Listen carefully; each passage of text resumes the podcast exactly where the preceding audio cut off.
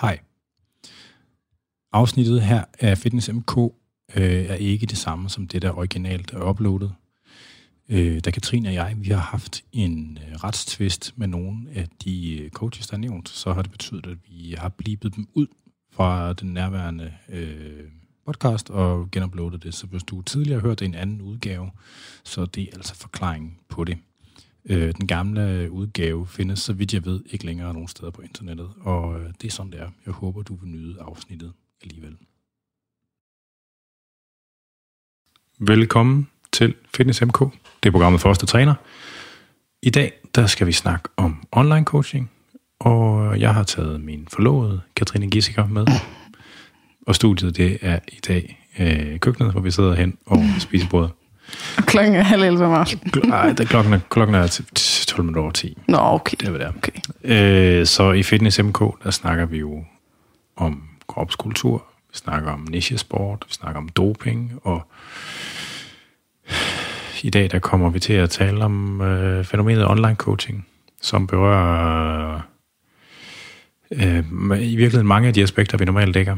Øh, men grunden til, at vi samler det op, det er fordi, at øh, Katrine og jeg, vi har lavet noget larm omkring det her fænomen online coaching.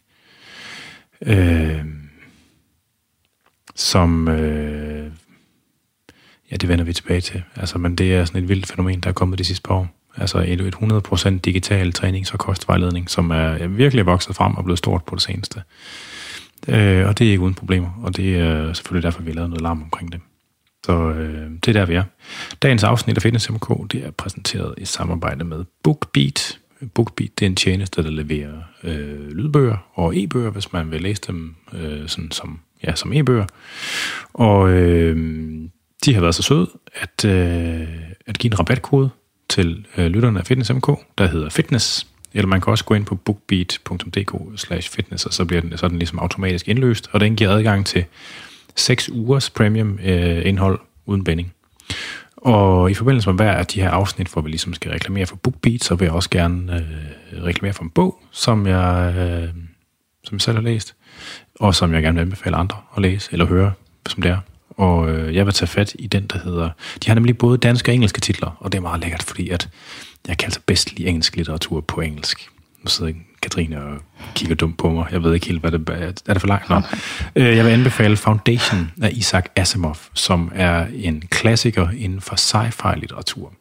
Og de har fået en rigtig god oplæser på den version, der ligger på BookBeat. Øh, Og det er sådan en øh, krønike, der foregår mange generationer i sådan en sci-fi-verden, med nogen, der har opnået noget meget vild teknologi. Øh, og så handler det om sådan en stiftelse, der eksisterer på tværs af generationer og spreder sig i rummet. Det er øh, fucking fantastic sci-fi, hvis man skal det. Nok om det. Jeg er svært Anders Nedergaard, a.k.a. Dr. Muskel, og velkommen til dig, Katrine. Tak. Hvem er du? Og du har meget luft på stemmen der. Undskyld. tak. Så, hvem er du? Jeg, øh, jeg er din forlovede. Det er jo sådan en øh, ny ting. Vi begynder. Skal vi åbne vores øl? Ja, det skal vi. Ja. Jeg er 31 år. Jeg er professionsbachelor i næring og sundhed. Jeg arbejder med overspisning. Kalder mig selv kognitiv kostvejleder. Og jeg lever af at have klienter og af min bog. Det er bare at tage sig sammen. Og øhm, min ja, foredrag og podcast. Hvad laver du med dine klienter? Jeg laver kognitiv kostvejledning. Hvad er det? Det er hjælp til overspisning og følelsesmæssig spisning. Der er også og, noget med kostplaner og sådan noget. Ja, præcis. Ja. Det er sådan nogle online kostplaner, som, øh, som jeg har fået nogen til at, at lave for mig. Ja. Nej, helt Øhm, seriøst. Nej. Øh, det er, handler om øh, at se mad som, eller overspisning, altså når man spiser mere, end man gerne vil, så handler det om at se det som et symptom, og ikke som øh, det, der skal fokuseres på. For eksempel at kigge på, at man måske er ked af det, eller man er stresset, eller man keder sig, eller man øh, er ensom, eller skammer sig, eller hvad det kan være. Så det er en, øh, en terapeutisk form for kostvejledning, hvis man kalder det madterapi. Ja, så det minder om sam- samtaleterapi nærmere. Ja. Ja. Øh, det, det er relevant senere, tænker Ja, jeg. sorry. Og du har meget erfaring med folk med grænsespiseforstyrrelser. Det er ligesom Ja, det dem, det, det, dem, der dukker Det op i din biks. Ja. Ja. Jeg har ikke lavet andet de sidste syv år. Tak, tak fordi du kunne komme. Ja. Jeg havde ikke andet at lave sådan en fredag aften her. Øh, ja, og til jer, der lytter med, øh, nu skal vi nok snart komme i Altså, gang. jeg bor her. Det skal måske... Det var ikke helt tydeligt. Ja, nej. Til alle, jer, til alle jer, der lytter med, så skal vi nok snart komme i gang med The Juicy Bits, fordi at der kommer til at være nogle juicy bits undervejs. Øh, det og så har vi også tænkt os at snakke. Ja. ja. Og Ej, det var øh. I kan selvfølgelig skrive ind til programmet, og det kan man på afn eller til fitnessmk på Instagram eller Facebook.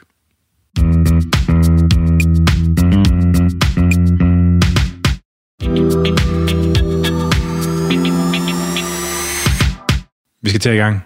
Øh, så ja, det første, jeg har skrevet ned på dagsordenen her, det er, hvor er vi, hvad laver vi, og hvordan har vi det? Det, det hvor vi er, har vi- det har vi allerede snakket om, Ja. men øh, vi har lige fundet øl frem, Ja. og noget af det, det handler om, at Katrine, hun skal have noget, hun kan sove lidt på. Mm. Men det er også for at fejre noget. Er det ekstra blod, vi fejrer? Ja! Og en tre ugers lang kamp, der endelig, endelig er der nogle andre, der begynder at tage over. ja. Ja, Ekstrabladet kommer ud med deres øh, svindler. Øh, jeg er bilen, jeg er bøffen. For dem, der ikke er med på, det betyder, så handler det om... Ej, vi er- har aftalt, vi griner ikke. Nej, han er utrolig god til at finde på metaforer for sin online coaching forretning. Og jeg tror, vi er oppe på 12. otte- ja, omkring 10 forskellige metaforer, han bruger. Om, og Jeg det, bruger også metafor, det er der ikke noget galt i. Nej, nej. Øh, men det fejrer vi lidt, fordi at vi har lige, vi har lige været til sikringskursus ude i Blocks and Walls, Cox and Balls. Fordi at, Forfærdelig uge at øh, have rykket det hen til, så vi ikke kunne rykke det igen. Ja, så vi har altså- skulle bruge både mandag og fredag. men på vej hjem ja. derudfra, der øh, snakkede vi om, hvor lang tid siden det var, vi startede med at lave larm om det her. Mm. Og nåede frem til, at det var tre uger og en dag. Ja, siden vi laver vores live Ja. video. Og det udsprang egentlig af, at jeg spurgte øh, til, hvor lang tid vi har brugt på det. Og jeg troede, at vi havde brugt øh, omkring 50 timer hver. Men det kan, Nej, jeg, men det det kan jeg godt regne ud nu, at det kan jeg overhovedet ikke gøre det. Nej, det har været morgen til aften alle dage, også weekender Ja, i tre uger. det har virkelig fyldt meget. Øh, og det har, det har været hårdt, tør jeg godt sige. Altså, vi har jo, jeg har jo lavet nogle posts. Altså, det, hvis det startede med, at vi lavede sådan en, en video sammen til, på Katrines Instagram-profil, hvor vi snakkede om det her og begyndte at spørge til historier om det. Øh, og så er det bare fyldt rigtig meget siden. Altså, selvom jeg måske nok er altså sådan, mere, mere, Mere robust end mig. Nå, mere lige, altså sådan, jeg er ikke så afhængig af, hvad folk synes om mig, så er jeg stadigvæk ikke totalt uafhængig af det. Jeg har også helt tydeligt været mærket af det. Altså, fordi det har, jeg synes heller ikke, det er rart, når folk de bliver sure på mig. Altså, og der, der, Ja, du har er, været lidt ked af det nogle gange. øh, og der er bare mange folk, der har været sure på os. Altså, og det har, øh, og vores telefoner har bare været eksploderet. Mm. Altså sådan helt gakkelakket-agtigt. Øh, men det er rart, at øh, der begynder at ske noget nu, og det begynder at køre i medierne. Godt nok håbet på, at det var sket den her uge, men øh, nu kommer det så åbenbart hen over weekenden og næste uge. Ja, Ja. sådan er det. Hvad, hvad med dig? Jamen, øh, da jeg startede med, altså, vi lavede vores live, og der var jo bare støtte. Og så lavede jeg en post omkring, hvad øh, Linus er. Hvor, hvor jeg ikke, jeg, jeg, der var faktisk ingen kritik. Der var bare øh, sådan en helt, besk- nøgtern beskrivelse helt nøgtern, det er sådan her, det er. Og så var der øh, ret mange, der blev ret sure. Ja. Og allerede der tænker jeg, okay, hvis, hvis, det, hvis jeg forklarer dit produkt, og du bliver sur på mig over, at jeg afslører, hvad dit produkt er, så har du et forkert produkt. Øh, så øh, lavede jeg en øh, post om, øh, hvor jeg, tog, jeg havde taget 10 af de reklamer, jeg var blevet ramt af, som alle sammen siger for drømmekroppen. Altså for betal, annoncering på Ja. Instagram og Facebook. Præcis. Ja. Øh, Nå, nu kører min printer lige. Det skal ikke tage. nej. Og der eksploderede det fuldstændig med, med kritik. Og det havde jeg det sådan set fint nok med. Altså, jeg har prøvet det der mange gange med de der øh, mini-shitstorme, og det var okay for mig. Så var der jo så bare en dag her for fire dage siden, tror jeg det var. Eller fem, var det i mandags, eller sådan noget. Det flyder sammen. Ja. Jeg kan slet ikke, altså hele livet har også været på standby i tre uger. Mm. Øhm, men der var en, en dag, hvor jeg, altså, vi har begge to været syge den her uge. Øh, og det har gjort, at vi bare sover helvedes den natten, fordi at så ligger jeg og hoster, og så ligger du, og så øh, ligger jeg og kan ikke trække vejret, og så vågner vi 20 gange, og så skal den ene på toilettet, og det har bare været lidt kaotisk. Og så var der den her dag, hvor at, øh, jeg ville lægge mig sådan en lur øh, efter arbejde, og hvor hver eneste gang, jeg lige var ved at falde i søvn, så vågnede jeg med sådan et øh, angstsæt, sådan et panikagtigt. Og der, der tænker jeg, okay, nu skal jeg nok lige holde lidt mere pause, end jeg gør. Og så i går og i dag, der har jeg simpelthen haft det helt vildt skidt. Og jeg har bare troet, det var det der forkølelse. Jeg har virkelig, virkelig haft det dårligt i går og i dag. Og i dag er det gået op for mig, at det er angst. Ja. Og det er, det er ellers noget, jeg kender rimelig godt til fra tidligere, men det her det har bare været på en eller anden måde. Og jeg har ikke set det sådan i opløbet. Nej. Så øh, jeg glæder mig lidt til, det hele snart er slut. Ja. Det er ikke sik- sikkert, at det nogensinde er helt er slut. Jeg glæder mig til, at øh, jeg ikke skal lægge 100 stories op hver dag og svare på Alle 300 kommentarerne. svar på 100 stories og alle kommentarer og mails og så videre. Ja. Og vi kommer tilbage til både, hvad Lenus er og de her stories er. Ja, Øh, så det har, det har været lidt rough, og det er også derfor, vi fejrer en lille smule nu, at der ligesom begynder at ske noget. Fordi at det er virkelig noget, der fortjener, at der sker noget omkring. Øh, så, men jeg ved, vi kan vi måske starte med at sige lidt om, hvad det, hvad, hvad det her online coaching er, og hvad det er for en slags ting, og hvad Lenus er i forhold til det og sådan noget. Og ikke kun Lenus, men der, er- der findes faktisk også nogle andre online platforme, øh, som vi måske også lige kan snakke lidt smule om. Øh, så online coaching, det er noget, der er for alvor er, hvor er eksploderet inden for de sidste par år øh, i Danmark. og det er altså ikke bare coaching online.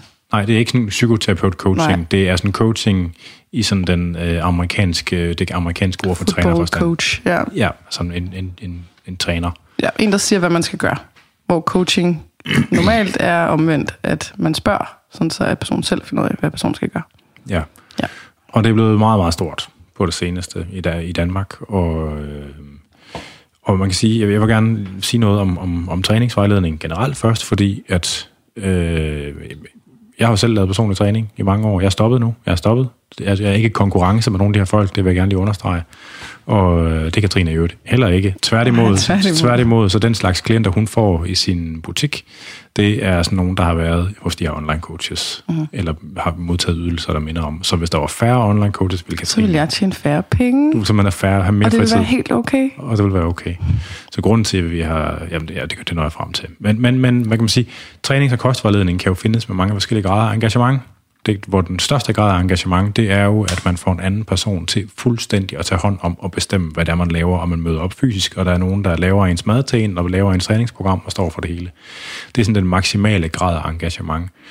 Og så kan der sådan være ned til mindre og mindre engagement, hvor man egentlig godt ved, hvad man... Altså i den helt anden ende, hvor, hvor man måske godt ved det meste af det, man skal selv, men man måske bare lige har brug for en til at kigge ind over skulderen en gang imellem. Og i den ende, hvor der ikke er brug for så meget engagement, der passer sådan en ren online ydelse jo rigtig fint ind, fordi det er det, man kan levere. Det er ligesom en, der kigger ind over skulderen, og du egentlig lige kan give nogle små tips og tricks sådan en gang imellem. Øh, og det, det, der, der passer det øh, rigtig fint ind. Øh, så det, det var bare lige det, at det er ikke, det, jeg har ikke noget, jeg, det, der er ikke nogen af os, der er noget mod den ydelse, der kan leveres med online coaching. Det, det, er, det passer fint til nogle mennesker. Altså, det, det er bare lige... Altså, og det er heller ikke alle coaches, der er nogle online coaches, der er nogle røvhuller. Tværtimod, der, men der er nogle få, der er nogle rigtig, rigtig store røvhuller. Og, og det, det mener jeg sådan helt forbundet med mit hjerte. Altså det kan jeg slet ikke sige nok om. Men, men grunden til, at det er blevet så stort i Danmark på det seneste, det er specielt fordi, vi har, der er en online platform, der hedder Lenus, som leverer den form for software, som de bruger til at, gøre, at lave yde- ydelsen øh, online coaching. Og de leverer ikke kun softwaren, de leverer også en masse af den, hvad kan man sige, den menneskelige infrastruktur, der skal til for at kunne få det til at ske. Så de kan sætte folk i kontakt med sælgere, med folk, der kan lave online markedsføring, og folk, der kan lave hjemmesider, og Og folk, der svarer i personens navn. Ja, men det, kan, det ved vi så ikke helt lige præcis, hvordan det fungerer. Altså. Men, men, men de, de siger... Og de, de siger jo, at det, så kan du få nogle assistenter, som kan svare i dit navn. ja, men, de, men, Det har vi mange historier Ja, men assistenterne er jo så ansat ude i coachens egen virksomhed. Jo, men det er stadig nogen, de skaffer. Ja, det er det. Ja, ja det, det har de i hvert fald sagt til mange. Altså, men, men, det, men, men, men, men, så det er ligesom sådan en full stack online coach ydelse, hvor man som coach ligesom kan vælge, hvor mange af de her ting, man gerne vil have som en del af, altså af, af pakken på en eller anden måde. De kommer med hele huset. Du skal bare have grunden. Ja, Skal vi ikke se, hvor mange metaforer vi kan få ind i dag? det der er rigtig, rigtig vigtigt at forstå. Nej, nej. De kommer med... Så, så, så, så, Nej. Du, vi skal være hurtige, det var, så, Undskyld. så det ikke bliver alt for sent. Øh, og Lenus, de har været ret proaktive i forhold til at rekruttere Øh, og det, det har det Zenfit i øvrigt også, og der er en ny spiller på banen, Bifit, der også laver sådan noget, jeg ved ikke helt, hvor langt de er. Øh, men, men i hvert fald specielt Linus og Zenfit, de har været, og, og, og grunden til det Linus, vi snakker om mest, ja, det er, at de, de har en, efter alle dømme en markedsandel på det ved jeg ikke, 95, 98 procent, hvad det angår. Det er blevet en kæmpe bæks på meget kort tid.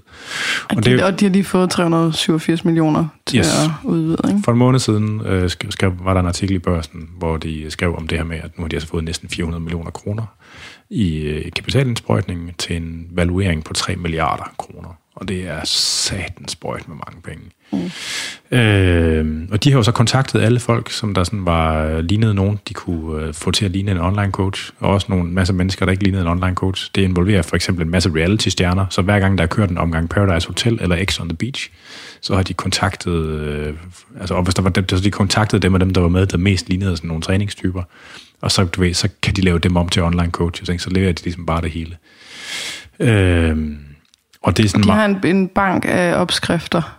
Ja, så, så, og kan lave autogenereret cosplayer ja, ud for den, de opskrifter. Ja, så Linus, de har sådan et hjemmesidemodul, de lægger på folks hjemmeside, øh, og ellers så laver de hele hjemmesiden med det her modul, men det er ret genkendeligt, når det er der. Det er, der er sådan en helt fast mønster i det, ikke? Hvis man kan se sådan nogle firkanter, hvor den første er normalt vægttab, den næste er normalt muskelopbygning, og så den tredje er som regel et eller andet, den coachen selv finder på, øh, sundere livsstil, eller... Øh, ja, sådan et eller andet, gas. Ja. Men altså, så kan man, man indtaster også ens øh, køn og alder og højde og vægt, og ud fra det, så laver den sådan en makrofordeling af næringsstoffer, og så kan den sådan, ud fra sådan en algoritme generere en kostplan. Og ideen er jo, at det skal være sådan, at når man trykker de ting ind, så, så spytter den øh, ud, hvad man skal spise. Ja. Og der er to problemer i det. Det ene, det er, at det virker ikke. Fordi alle de ting, de skriver ind med, at de har allergier, øh, allergier for, eller de ikke kan lide, eller de ikke vil have, det kommer vi til de det kommer med Kom, Det kommer vi til det der. Det, det, du foregriber. Vil du seriøst? Du foregriber begivenheden. Ej, det må tre timer. ja, ja altså, så, så må vi brække over i to. Det må være sådan ja. der. Øh, de laver sådan en algoritmebaseret kostplan, og så leverer de en app, som coachen kan bruge, og som klienten kan bruge. Klienten kan angive sin vægt, Øh, man har sådan en hjul, man kan dreje på, så kan man give sin vægt. Man kan også skrive, når man har en god eller en dårlig dag, med sådan nogle, øh, ud fra sådan nogle spørgsmålsting, og man kan angive, at man har sådan en, ja, øh, grøn, gul eller rød dag. Og, sådan. Altså, og appen får coachens egen logo på, sådan, jamen, så ja, man kan, siger, det er ens egen app. Ja, altså det, det, det, det er Linus-appen, men så kan de levere den i en version, hvor øh, man får sin egen forside på, og måske sit eget farvetema, og så uploader de din version, så at for eksempel der får lavet sin app, men det er bare Linus-appen med en anden skal på, og altså en anden farve kodning. Ikke? Øh, men det leverer de her algoritme-genererede øh, kostplaner. Der, altså, man coachen har mulighed for at lave om i kostplanerne, hvis man vil. Mm. Altså, det, det er selvfølgelig noget, man kan, men dem, der, de coaches, der er rigtig mange klienter, de laver nok, nok ikke så meget om, fordi det tager tid, og det har man ikke så meget af til klienterne. Så kan man levere træningsprogrammer igennem. De, det, det kan man så ikke algoritme, algoritmificere rigtigt, fordi det er bare virkelig, virkelig, virkelig svært at tro mig jeg har prøvet på at knække koden i det der med at kunne lave sådan en maskine, der kan skyde, skyde sådan nogenlunde personal, altså sådan individualiserede træningsprogrammer ud, og det er bare, altså det er noget, jeg har tænkt over i 15 år, og jeg er god til sådan noget, og jeg, der, jeg, jeg kan stadigvæk ikke. Altså, så det, det, det, altså, der er et programdesign-værktøj, har jeg lavet mig fortælle ind i Linus, altså i Linus' øh, backend, øh, men ikke særlig sådan, altså det, det, det, det er sådan relativt simpelt. Så, så altså det er, hvad det er. Det er og så kan, man, så kan man skrive med hinanden, og man kan øh, lave videoer til hinanden, og i coach-enden, der kan man, coachen kan tracke stats på klienten. Uh-huh. Så det er ligesom ydelsen, der, ligesom, der, der, der er i det. Men grunden til, at det så er vokset for alvor, det er jo, at det her, det udsigten til, at det kan skaleres. Det her med, at man kan i stedet for, som personlig træner, kan man måske have 30 eller 40 eller 50 klienter ad gangen. Lige pludselig så kan man have 100 eller 200. Hvis man nu har en assistent, der sidder og svarer ens eget navn, så kan man have 300, 400. 500, så kan man have to assistenter, 600, 700, tre assistenter osv.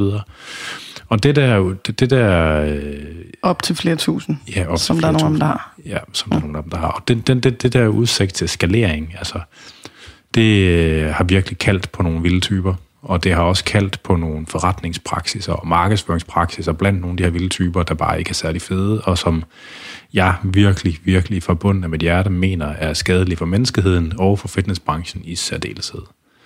Øh, altså online coaching, det er simpelthen blevet sådan noget, øh, der, der, der er en meget, altså de der rigtig hurtige online coaches, de leverer virkelig sådan noget pølsefabriks fitness, og som der er alle mulige negative bivirkninger af, og det er noget, det, det er noget, det er virkelig skidt.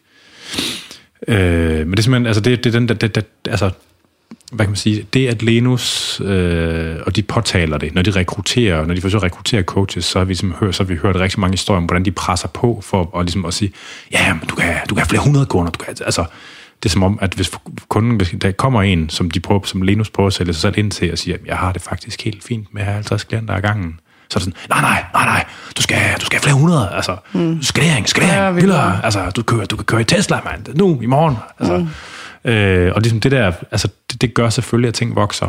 De har bare haft meget, meget travlt ligesom med at skulle skalere på den der måde, og det har haft en masse rigtig uheldige følgevirkninger. Og det, det er noget, man skal have styr på, inden man får 387 millioner til at udvide. Ja. Man skal have grundproduktet i orden, ikke? Ja, og der er simpelthen... Hvis det, hvis det alt er gået alt for hurtigt, så øh, bliver det rigtig bøvlet, når man skal gøre det rigtig stort. Og der er simpelthen bare problemer med grundproduktet. Altså det er der. Problemer fra start til slut. Ja. Øh, Nå. Og det er det, vi skal snakke om. Så jeg vil gerne lige ja. sige lidt om, altså, det, det er jo sådan blandt i trænermiljøet, der har det jo, altså jeg har jo masser af bekendte, der har arbejdet med træning og kostvejledning i mange år, og der er det jo været sådan en offentlig hemmelighed, at at online coaching, altså der var bare enormt mange af dem, der lavede det, der leverede et lorteprodukt, fordi at hvis man har en BIX, hvor man øh, har 2.000 klienter, og, øh, og, og at kommunikation med klienterne, den bliver varetaget af nogle assistenter, der hver især sidder og passer 2 3 400 af gangen, så er der simpelthen bare grænser for, hvor godt et produkt det kan blive. Øh, og samtidig med, så er det fordi ligesom, at Lenus inviterer meget til at fokusere på vægt. Altså det, det der fylder mest rent visuelt i appen fra klientsiden, det er det, det, det her, den her værktøj til at angive sin kropsvægt. Og det er også det, der står øverst i de stats, som coaching kan vælge at se. Så når vægt, det fylder meget i, den, i selve, hvad kan man sige, i den, den grafiske brugerflade, der er, og det, man leverer, det er kostplaner, så bliver det meget det, der kommer til at blive fokuseret på. Og det kan jeg godt forstå, at det er det, man gør, fordi det er let at konceptualisere vægttab. Det er let at trykke på en øm tog og få folk til at tro, at de skal købe vægttab.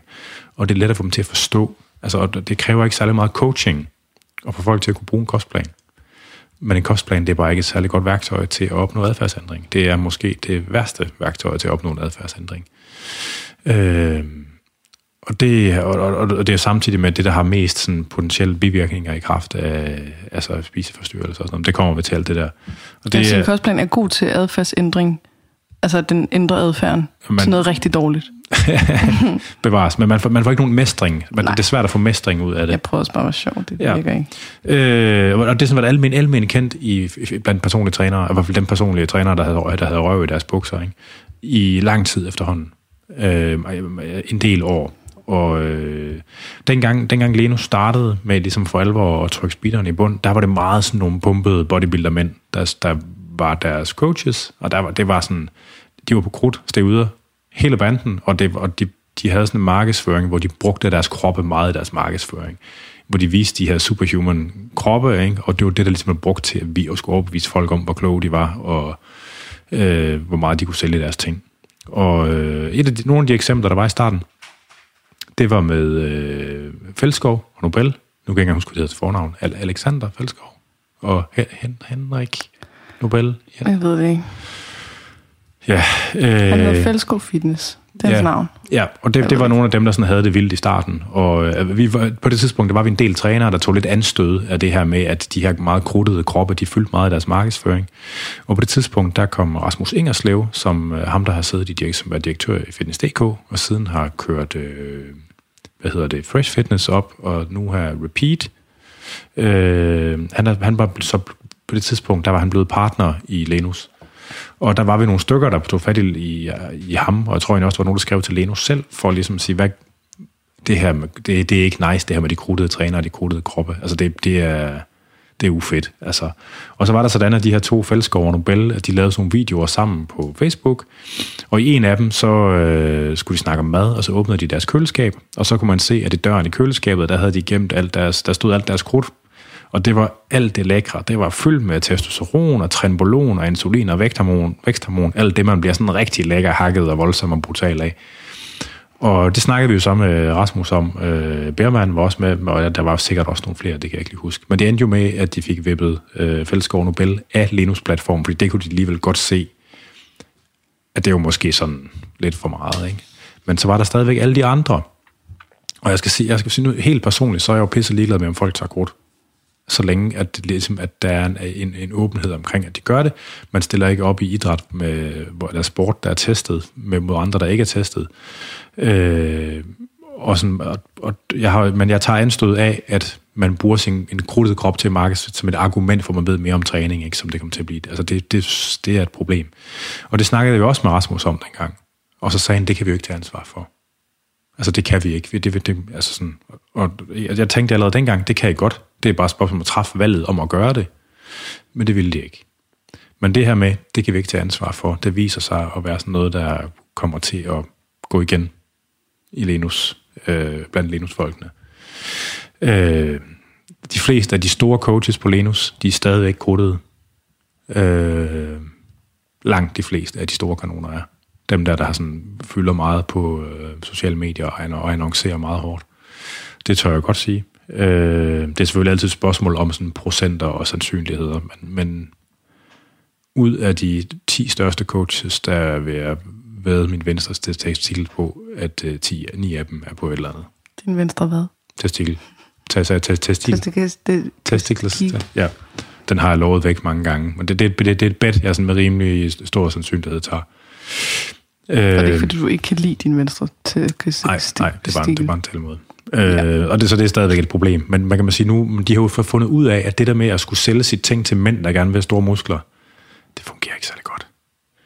Der, hvor man skal stikke den metaforiske penis ind. Det er the ladies. Det er herre fru Danmark, og det er små tykke damer fra provinsen. Så i stedet for, at de står i bare overkrop og er helt hakket og farvet og stribet, så, så har de tøj på, og så lyder de sådan meget, de lyder meget følsomme og imødekommende, og de smiler meget, de siger alle de rigtige ting, og de bevæger deres hænder rigtig meget. Øh, og det kan man se gå igen across the board, fordi der er ikke noget, der er bedre end sådan en mand, der både er hård og blød samtidig. Det kan de godt lide.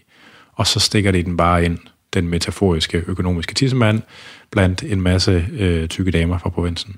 Og det er fucking skandaløst. Fordi, at hvad er det, der får øh, Dorte på 90 kilo fra IKAST til at tænke, at det er en pumpet bodybuilder fra Sydhavn, der den, der bedst forstår hendes problemer med vægt. Det er simpelthen så underligt. Altså, jeg, jeg fatter det simpelthen ikke. Det er så mærkeligt.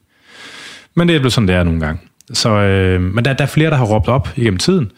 Øh, der er en fyr fra Vejle, J.S. Christensen, der har lavet noget larm. Der er der køres holdet med Daniel Riesgaard, Niklas Vestergaard, alle dem der. De har lavet noget larm om det tidligere, og fik en masse flak også.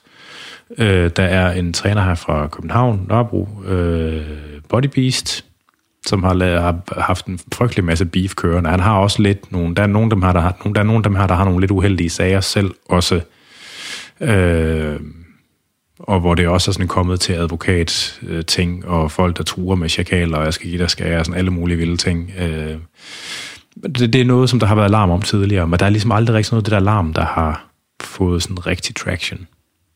Øh, og det kan da være, det, det, det, jeg tror, grunden til, at det ikke har fået rigtig traction, det er fordi, at der er for mange af dem, der har lavet alarm, det er sådan noget, der minder lidt for meget om mig selv. Jeg kan sige, at i Body Beast tilfælde, så er det fordi, han går mere han går, han går måske mere op i ligesom at beefe med de konkrete trænere, i stedet for ligesom at tage fat i nogen, der kan lave endnu mere larm. Så det er måske en historie for sig selv. Øh, men jeg tror, at, at, at problemet er, at, det, at dem, der har lavet larm, det er sådan ligesom mig selv, hvor mange af dem, der følger det selv, er folk, der er i træningsmiljøet, og ligesom siger sådan, åh ja, okay, det, okay, det er et problem. Altså, altså, fordi så nåede vi frem til øh, vores eget forsøg på at trække historier ind. Og det er jo sådan, at jeg er en del af en gruppe af folk, der, har, der er med til at lave en branche. Vi har lavet en brancheorganisation for personlig træning, øh, som består af nogle øh, søde, engagerede mennesker. Øh, og en del, af, en del af motivationen, ikke hele motivationen, men en del af motivationen, det er blandt andet nogle af de her problemer omkring online coaching. Øh, og da vi skulle starte øh, med at tage medlemmer ind, så tænkte vi, at så skulle vi lave noget larm omkring det. Og det kunne være det her ligesom med at lave noget larm omkring det her online coaching, det kunne være en, være en god måde, fordi det, det er også det er en af målsætningerne i, øh, i PT Danmark også, at vi vil gerne vil have reguleret noget, nogle ting omkring markedsføring og hvordan man sælger kostplaner og sådan noget, hvis man skal sælge kostplaner. Sådan. Så det lå egentlig lige til højre skøjten. Og så for tre uger og en dag siden, så satte vi os ned i gården hernede. Og vil du sige, hvad vi snakkede om? Øh, vi fortalte bare lidt om, hvad det er, for rigtig mange, der slet ikke kendte til det. Og, øh, I din sagde, målgruppe? Ja. Ja. ja. Øh, og sagde, at øh, vi gerne vil høre nogle af dem, der har slået sig på dem. Og øh, du troede, det ville være et par stykker. Ja. Jeg troede, det ville være et par stykker. Det var ikke noget som helst, vi tænkte, vi skulle til at bruge hele vores liv på. Jeg tror altså, hvis der bare kom 10, Det ikke, så var det fint. Så var ja, der eller ja. andet sådan. Og så kunne man fortælle dem det og sige, hey, pas lige på derude. Og så, øh, i hvert fald, jeg har delt 500 billeder med fuld tekst.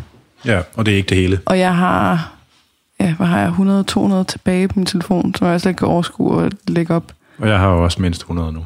Ja. 100 andre end mig. Ja. Og dine, de er, de er mere bisset, grisede. Er det? Jeg synes at du har fået nogle af de crazy. Nå, Ja. Men det, det var bare overvældende. Det var det virkelig er en overvældende. byld, der bare har været så ripe, at vi bare skulle prikke hul med en knappenål. Ja, og så og nu- vælter det bare ud. Og, så, og det er, altså jeg vidste jo, altså, hvad kan man sige, jeg, jeg vidste jo godt, at det, ville, at det var sådan, at der var noget pølsefabriks fitness, ikke? og jeg regnede også med, at der ville være sådan noget spiseforstyrrelsesknald, og nogle folk, der synes, de har fået et dårligt produkt, og sådan. Men det var bare, det var, det var så overvældende og så skrækkeligt, nogle af de der historier. Altså, der er simpelthen nogle mennesker, der bare er blevet maltrakteret, altså nogle online coaches, hvor at i den der proces med at lave det her online coaching produkt, der har bare været, der er så mange beslutninger, der er taget, hvor at hvor man tænkte, hvor man har profitoptimeret, i stedet for at tænke på, hvad er, hvad, er- hvad, hvad er den bedste måde at gøre det her på, ikke? Hvor altså, det er bare, det er tit, altså, og som har, hvor man har efterladt nogle mennesker fuldstændig. Altså, der er vidderligt nogle mennesker, der får ødelagt deres liv mange år ud i fremtiden. Altså, på grund af crippling spiseforstyrrelser, og altså, og så øh, blev det egentlig, så to fik det ligesom sit eget liv lige pludselig, fordi at, øh, dels fordi, at hele det der PT Danmark skal ikke øh, øh, defineres ved, at man skal være sur på online coaching, men også fordi, at jeg tror, både Katrine og mig, vi har det egentlig sådan, at vi vil have det lidt svært ved at se os selv i øjnene, hvis ikke vi gjorde et eller andet med det. Mm. Altså, fordi det er simpelthen, det er simpelthen skrækkeligt. Altså, der er, ja, altså, man nu, hvad kan man sige, hvis man går ind på Katrines Instagram-profil, så ligger de de der højdepunkter eller highlights, og de hedder hvad? Online coach. 1, 2, 3, 4, 5. Ja, okay. Og, Og der jeg- kan kun være 100 i hver, så det er derfor, det er på 5. Ja. Ja, og jeg har ikke fået lagt særlig mange af dem, jeg har fået op endnu. Jeg, har- jeg har egentlig bare kurateret, plukket lidt i dem, som Katrine har fået. Altså, jeg har ikke fået lagt nogen af dem op, jeg selv har modtaget endnu. Nej, det må blive weekenden. Jamen altså. Øh, og så begyndte vi ligesom at lægge nogle af de her historier ud, og det, det, det, det slutter bare aldrig. Altså, og, øh, og så begyndte der bare at komme rigtig meget larm. Altså, øh, så lige om lidt, så skal vi til at snakke om nogle af de ting, vi har fået trukket ind igennem de her historier. Øh, men det viser sig i hvert fald, at der er nogle, dels nogle fucking røvhuller af nogle coaches derude. Altså virkelig bare forfærdelige mennesker. Øh, der, altså fordi, man kan sige, man kan godt have sådan et normskred, hvor det sådan lige så stille kravler for en, hvor man begynder at synes, nogle ting er i orden, som man måske ikke synes var i orden til at starte med. Men der er et par stykker af dem, hvor det bare er fucking iskoldt og kynisk, fordi de er pikhammerne ligeglade. Altså det kan, det kan, det kan ikke forstås på andre måder. Og så er der dem, hvor det ligesom bare, hvor jeg tror, det er skrevet lige så stille. Øh, Og så er der også dem, der bare er uvidende. Altså som, Ja. som tror, at de gør noget rigtig godt, og som ikke aner, hvad alle de der skjulte konsekvenser er. ja, Og det, dem kan jeg lidt bedre tilgive, end dem, der øh, udmærket ved det og gør det alligevel. Ja, ja. Øh, så, og så vil jeg gerne, altså, vil, vil gerne lige have sådan en disclaimer ind nu. Altså, øh, fordi at der findes, man kan godt lave fornuftig online coaching, man kan godt lave samvittighed online coaching, eller lave sam- samvittighedsfuld øh, online coaching. Øh, det er bare meget svært at gøre, hvis man har 3.000 klienter ad gangen. Øh, så det kan man Det er godt. svært med 100 Det er svært med klienter ad 100, det er svært med 50. Altså. Altså. Altså sådan. Øh, så det er den ene ting. Der findes både gode og dårlige coaches. Og selv de, her, selv de coaches, der har en forretnings- og markedsføringspraksis, som er, øh, som er klam på den ene eller anden måde, de har stadigvæk glade kunder. Fordi at for nogle mennesker, der er det her halsløje produkt passende. Det er lidt dyrt. Altså lige meget, hvad man vender og drejer det. Men for nogle mennesker, der er det passende, og de kan snart sagtens have et fint forløb. Og samtidig så er der nok også noget med, at mange af de her online coaches, der har mange klienter, de vælger ligesom de bedste klienter og nøse om dem, så de kan få nogle rigtig gode historier. Og de bedste Tilbage. klienter, det er dem, der er tykkest. Og måske dem, der starter godt ud. Altså sådan, hvor det, hvor det ligesom... Hvor Det er dem, der er tykkest og mest motiveret, fordi Ja. de kan skabe vildeste... før efter før- efter billeder. Ja, ja. Ja. Og så er man pisselig glad, hvad der sker man bagefter. Så ryger de bare ud med badevandet. Ja. Ja. ja. Øh, og jeg har faktisk glemt at skrive helt lidt med markedsføring på dagsordenen. Altså vi har desværre, vi har en, ret- jeg har i fuld meget uvandt, hvordan Fitness MK normalt er, så har en meget, meget lang dagsorden, fordi der er så mange ting, der skal fortjene at blive sagt om det her. Skal vi tage den med... Jeg mener, nej, hvad hedder det? Der er rigtig mange mennesker, der er sure på os. Ja, det, Det er der. Sige. Og det er selvfølgelig nogle af de Det er coach... også os, der er nogle kæmpe idioter, vi går ud og Ja, siger, hvordan tingene er. Øh, så der er selvfølgelig de coaches, som vi synes bare er nogle fucking røvhuller. Øh, og der kan jeg godt sige, det er sådan en som... Ja. Og øh, det er simpelthen dem, hvor der er kommet så mange historier ind om, og hvor, jeg- altså, hvor jeg har set korrespondancer mellem klienten og træneren, og vi kender det, altså, vi ved, hvad outcomet er, hvor det altså sådan, og det er bare forfærdeligt. Altså det er bare, det, det er fucking, det, det, der findes intet sted, at en person, der har haft en far og en mor, der lærte en, hvordan man skal opføre sig ordentligt, at de kan nå frem til, at det er okay, det der. der altså det er bare, det er forkert menneskeligt på alle tænkelige planer. Så er der selvfølgelig nogen, der sådan ligger i mellemlandet, øh, som, du ved, der, er- der er måske nogen, der sådan er bange for at blive taget med i det her, ikke? Men så er der mange, der, ligesom, der synes, der, er- det er uretfærdigt, at, de, at for det, for det, det er svært at sige dårlig online coach, uden man siger online coach. Og så er der ligesom nogen, der sådan, du ved, synes, at det her det går ud over alle online coaches. Og det gør det nok en lille smule. Ja. Øh, og det, det er selvfølgelig, altså jeg kan godt forstå, jeg tror, der er mange online coaches nu, der oplever for eksempel deres klienter spørger dem nu, er det virkelig dig, jeg snakker med, når vi, når vi skriver sammen, og, øh, og, og du ved, hvor mange klienter har du, og sådan noget. Og det kan jeg godt forstå er træls. Det tror jeg er rigtig Det er ikke træls, hvis man ikke skal svare, øh, det er ikke mig, du har snakket med, eller man ikke skal svare, Nej, nej, hvis- øh, jeg har 1000 Jamen, klienter. hvis ens produkt er okay, man har så 25, og det hele tiden har en selv, så er der ikke noget problem i det. præcis. Øh, men, men problemet er jo, at de her, de her lortecoaches, de, det, det, er jo, det er jo ikke det, er det, er jo ikke over, det er jo ikke os, der har skabt dem. Vi, siger, vi fortæller bare folk, at de findes. Altså, mm. jeg, jeg kan ikke forstå, hvordan det ikke er i de gode coaches interesse at få afsløret det her. Altså, det er simpelthen... Ja, det er, en- det er en, et underligt rationale.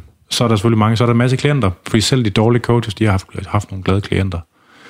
Øh, og de fleste af de her coaches er dem, der er sådan nogle rigtig hurtige knæpper, og de har nogle meget, hvad skal man kalde det, øh, kuraterede kommentarspor på Facebook og Instagram. De sletter bare alt negativt. Mm. De sletter bare alt negativt, og så, ser det, så er det hele bare fyldt med hjertesmileys og kærlighed, og så skriver de sådan positive ting. Ikke? Mm. Øh, bare lige for godens skyld, jeg sletter næsten intet i min kommentarspor. Det er meget, meget, meget sjældent. Altså det er mange måneder siden, jeg har slettet en ting selv. Og jeg tror, i al den tid, jeg har haft Instagram, der har jeg måske slettet fem kommentarer og blokeret fem-seks personer eller sådan noget. Det er det hele. Altså. Mm. Og det er nogenlunde, at du, blok, du blokerer en lille smule mere, men du blokerer i hvert fald heller ikke sådan i flæng. Jeg advarer altid. Ja, Jeg fortæller, at øh, det der, det er ikke okay på min profil, eller det, er, det her, det er grænsen, og hvis du bliver ved, så bliver du blokeret. Og det her, det har aldrig noget at gøre med, om folk er uenige, eller stiller spørgsmål, eller alle de ting, jeg får skudt i skolen nu. Det handler om, at folk er aggressive, øh, unfair, øh, trollende, øh, victimblamende, øh, alt sådan noget. fremsætter trusler. Og det, ja, troende, det, og det gider jeg ikke. Det Ja. har jeg no mercy. Og der er nogle folk, der, der er nogle, nogle coaches, der er blevet ret ubehagelige i den sammenhæng. Jeg tror godt, vi, vi tør godt nævne Kira Eggers. Ja, hun, Hun er startede ellers med at være meget støttende. Ja. Og så er hun blevet mere og mere irriteret og vred. Hun startede med at skrive noget med, at det... Ja, men folk, de har altså også tendens til at gå i offerrolle. Og så var jeg Som sådan, kommentar til nogle af de der rigtig træls historier, ikke? Så tænker jeg, jeg, har- jeg har delt 500 historier. Altså, det er, sådan, det er lidt voldsomt bare at sige, ja, ja, det er bare fordi, de, øh, de gerne vil gå i offerrolle. Øh, og så begyndte hun at svare en masse. Skal jeg overhovedet fortælle det her? Eller? Det, det, det er op til dig selv. Altså. Men jeg kan sige, det, hun er i hvert fald en del af det der med, at jeg pludselig har fået det rigtig skidt. Ja, Øh, og nu får jeg det godt igen, fordi jeg kan få en over i den rigtige kasse op i mit hoved. ja. Øh, Hvor der er mange klienter jo, som har haft gode oplevelser med deres coaches. Også de coaches, jeg vil sige det, der har for travlt eller er lidt for hurtige i det. Øh, og de, mange af dem, de er svært ved at forstå, at der simpelthen bare kan være nogen, der har haft øh, dårlige oplevelser med deres coach. Men hvordan skulle de opleve andet, hvis at øh, deres kommentarspor på Facebook og Instagram bliver kurateret så hårdt, at man fjerner alle de sure? Det er sådan, det er. Men, men sådan er det. Altså, men det er vildt nok, når man har haft et godt forløb, at man så siger, Det vil sige, alle dem, der, har haft et dårligt, der siger, at de har haft et dårligt forløb, de lyver. Ja, Fordi det, jeg har prøvet det, og det var godt. det dukker op rigtig Tænk- tit, det der. Ja, så kan du kun sige, dit er godt. Du kan ikke sige en skid om alle andre forløb. Ja.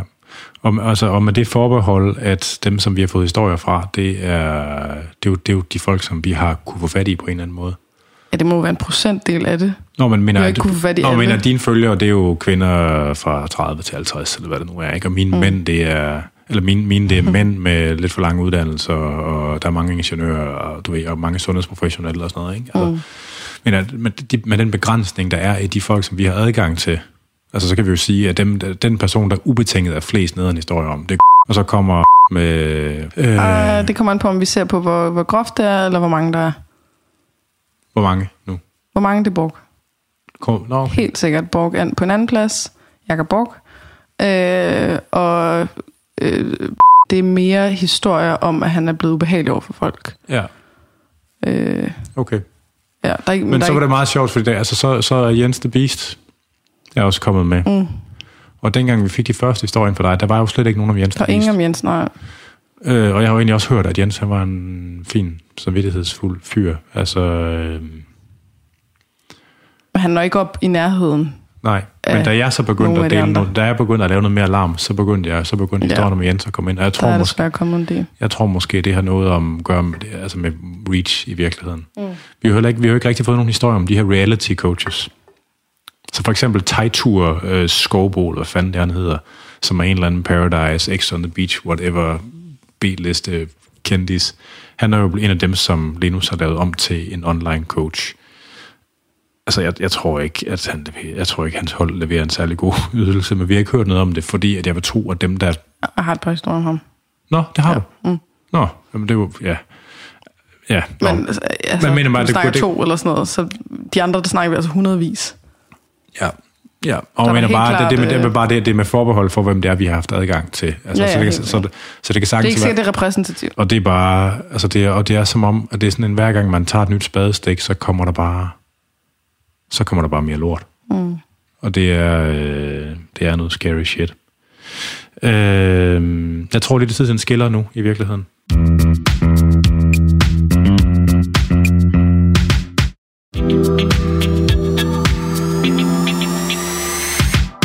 Så er vi tilbage. Så skal vi i gang med The Juicy Shit. Vi skal ja. i gang med de her historier. Øh, og hvis du gerne vil... Altså, vi kommer ikke til at læse dem op. Vi kommer ikke til at ringe til nogle af personerne. Øh, nu her. Øh, det kunne vi godt have gjort, men det er bare... Altså, det, det er fuldstændig umuligt at vælge, og hvad man skal tage med. Hvis du gerne vil høre dem, eller læse dem, så skal du indstille dig på, så tager det nogle timer at komme igennem dem. Så skal du pause podcasten nu, så skal du ind på Katrines Instagram-profil, så skal du gå ind på hendes højdepunkter. Så vil jeg anbefale mig... Katrine.gissiker. Ja, og så vil jeg anbefale, at man gør det på computer i stedet for på telefon. Fordi inde på computer, der kan man pause den, og så, så den ikke, den ikke sådan automatisk løber i tid, men så kan man pause den, og så kan man bare klikke højre og venstre. Øh, Kan man altså også. Du kan bare scroll. holde fingeren på. Jamen, det er, lidt lettere, det er lidt lettere på en computer. Ja. Øh, og det er øh, det tager bare lang tid, og Ja. det er nightmare fuel. Øh, så jeg prøvede, jeg prøvede på at dele dem lidt op i nogle kategorier. Vi, vi tager historien lige om lidt. Jeg vil bare lige sige noget om markedsføring først, fordi en af, de ting, en af de ting, der er kommet sammen med online coaching, det er, at øh, det er lidt som om, at markedsføringen af de her online coach ydelser, den er, der er blevet trykket på Nitro Boost. Altså den har virkelig bare fået jogget speederen i bund. Kan du ikke komme med nogle eksempler på det, Katrine? Jamen, der er en ting, der er retorikken med alt det her bikinikrop og sommerkrop og drømmekrop og komme i bikiniform og så videre. Jeg gider ikke forklare, hvorfor det er et problem. Hvis man ikke fatter, at det er et problem, så, så overgår jeg Ja, ikke. det er den, den milde, det er den milde Ja. altså Det er version den ene del af problemerne af- med markedsføring, Ja, som er den ene del af mange problemer. Ikke? ja. Øh, så er der, øh, der er i hvert fald altså, tre forskellige, jeg tror måske fire reklamer, jeg er blevet ramt af, af folk, som lover, at man får bedre selvværd oh, ja. af deres kostplaner. Så ved man ikke, hvad selvværd betyder, skulle Nej. jeg helt at sige. Så er der dem, der lover vejet vægttab. Og bare, bare i resultater, blivende resultater, Vejene, ja, i så- forskellige versioner. ja.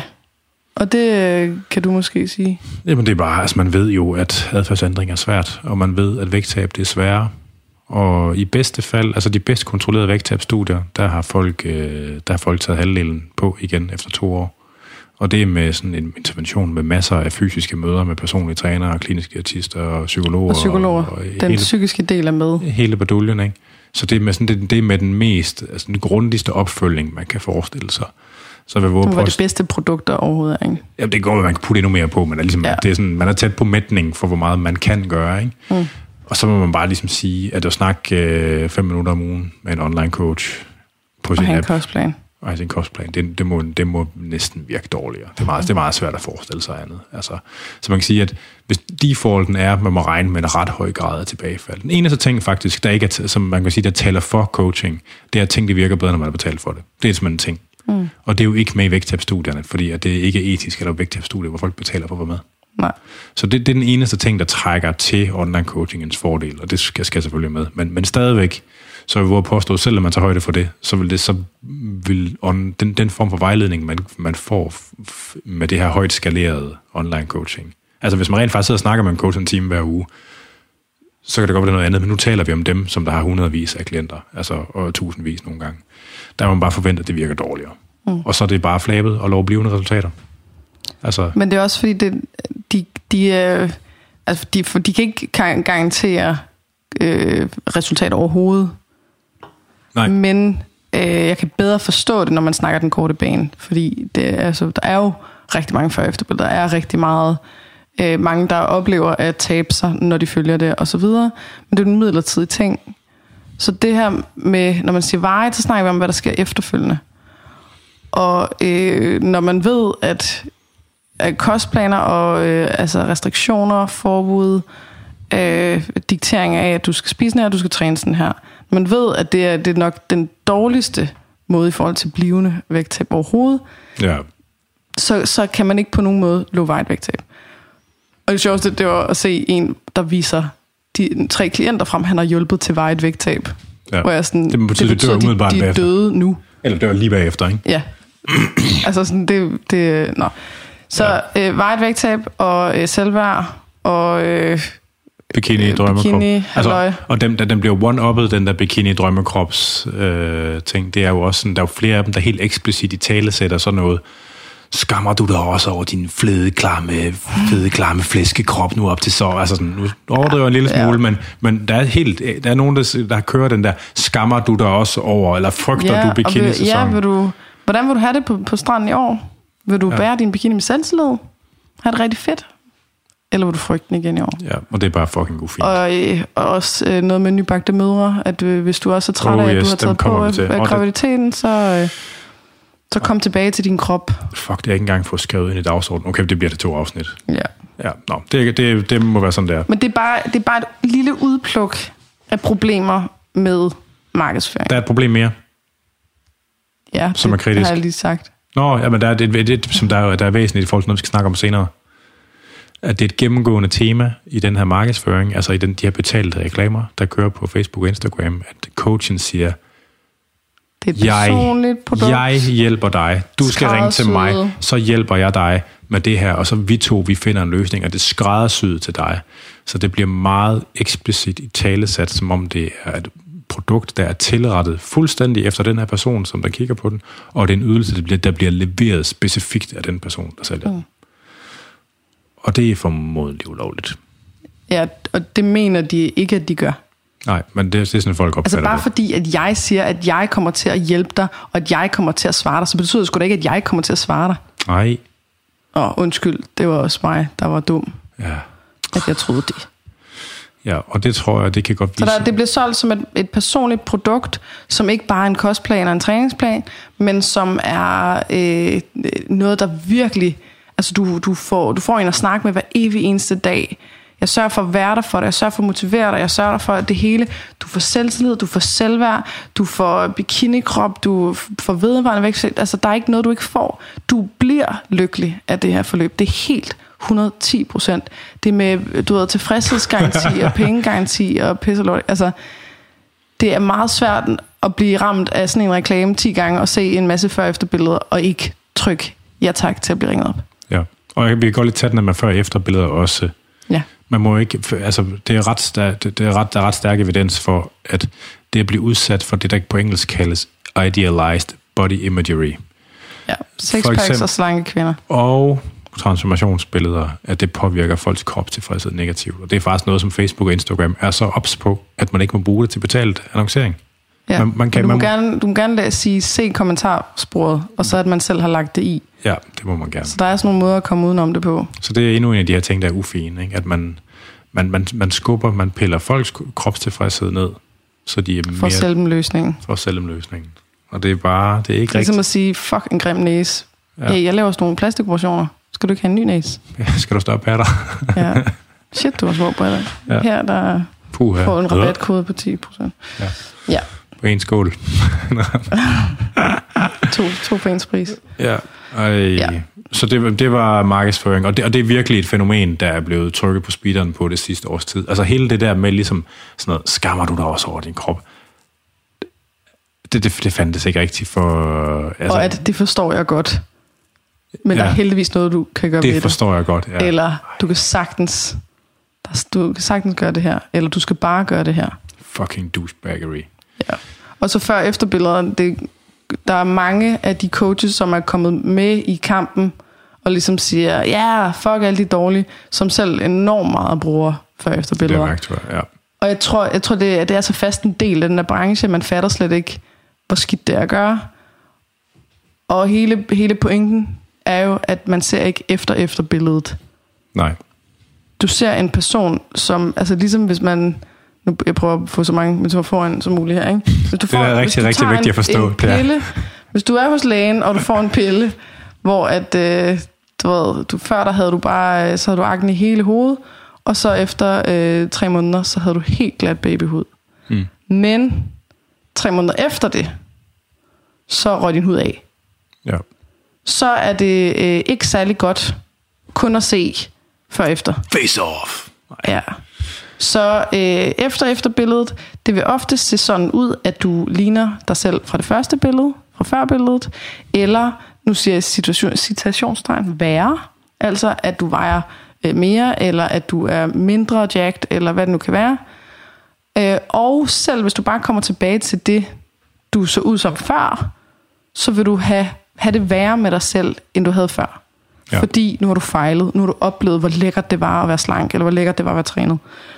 Så øh, det er jo et kæmpe problem, fordi der er ingen, der vender tilbage til coachen og siger, hey, øh, det virkede rigtig godt, øh, du ved, lige kortvarigt, men så bagefter, så er det simpelthen blevet værre, end jeg havde det, inden jeg var hos dig. Ja. Det er der ikke nogen, der gør. Det er, øh, det er skamfuldt, man bebrejder sig selv, man, øh, man kobler ikke på nogen måde de her ting, man er for høflig, man, altså, det, det er skævvredet, som gør, at der er rigtig, rigtig mange, der er helt overbevist. Altså også dem, der har virkelig god, altså sådan, eller som har en samvittighed og virkelig gerne vil hjælpe, de ser jo bare, jamen før var personen tyk og ked af det, nu er personen slank og glad. ja. Hvordan fanden kan du være imod det? Jeg har virkelig hjulpet mange. Du skulle høre, hvor glade de var for mig. Men det er du rigtig- prøve at se nogle af de beskeder, jeg har fået. De siger simpelthen, at jeg, jeg har reddet deres liv. ja. Men der er mange af Ja, de der ja. folk, der er vokset op i Men du aner ikke, hvad der sker med dem bagefter. Der er mange af de der folk i fitness, fitness, fitness og bodybuilding, fitness og, fitness og bodybuilding miljøet, Klokken også for mange. øh, som virkelig har et blind spot over for det der. Som Ja. virkelig har et blind spot. Altså fordi hvis man har været, hvis mange af ens venner er i det der miljø, og man øh, ligesom selv har internaliseret nogle af de værdier, der er omkring det, ikke? hvor man altså, hvor man er nicere, hvis man er mere jacked eller slankere. Altså mange, nogle af dem har, har ekstremt svært ved at, at forstå, hvorfor at det her med at vise folk den idealiserede krop, fordi det er jo det, de synes, de selv aspirerer mod, og de, de, oplever, det, som- de, op, de oplever det som motiverende. Ja, men de siger det er motiverende, og de, ja, men, de vil men, gerne men, have men det på. sig, men der er faktisk lavet nogle ganske få undersøgelser på det der med kropsbilledet knaldet sådan i fitness-sammenhæng. Mange af dem, dem, der er der ligesom abonnerer på den her diskurs, de får lavere kropstilfredshed, men de synes stadigvæk, det er motiverende. Mm-hmm.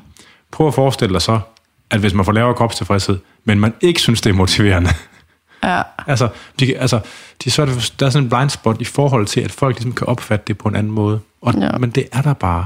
Og når man betaler for at pumpe det her lort ud i hovedet på folk, så har man et ansvar. Mm. Sådan er det bare. Man skal huske på, at øh, en Facebook-eksponering, den koster 5-10 øre øh, i, i Danmark. Og øh, de, altså de her altså, øh, de her store coaches, de har jo annonceringsbudgetter på Facebook og Instagram. Nogle af de helt store, de har annonceringsbudgetter på i 100.000 vis af kroner per måned. Ikke? Mm. Det er altså meget Det er meget idealized body imagery og, og masse ud i hovedet på folk på forskellige måder. Ikke? Altså, når man tænker på den, den påvirkning, hvis man går rundt som sådan en almindelig person og, og tænker på alle de cues, man får, ufrivillige cues. Mm. Nu taler vi om alt Nogle, det, man ikke har selv valgt. Ja, Ikke har selv den samlede mængde af ufrivillige øh, body, øh, kropsbillede cues, ja. man får per dag, ikke? Det, der er det den største del. Altså i gamle dage, der var det jo øh, modelblade og Vogue og sådan noget i DSB-kiosk og sådan noget. Det er det ikke mere. Nu er det fucking annoncering på Facebook. Altså, mm. det er det. Det er det klart det største ufrivillige input, der er.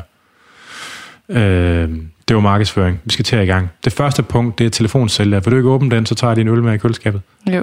Fedt.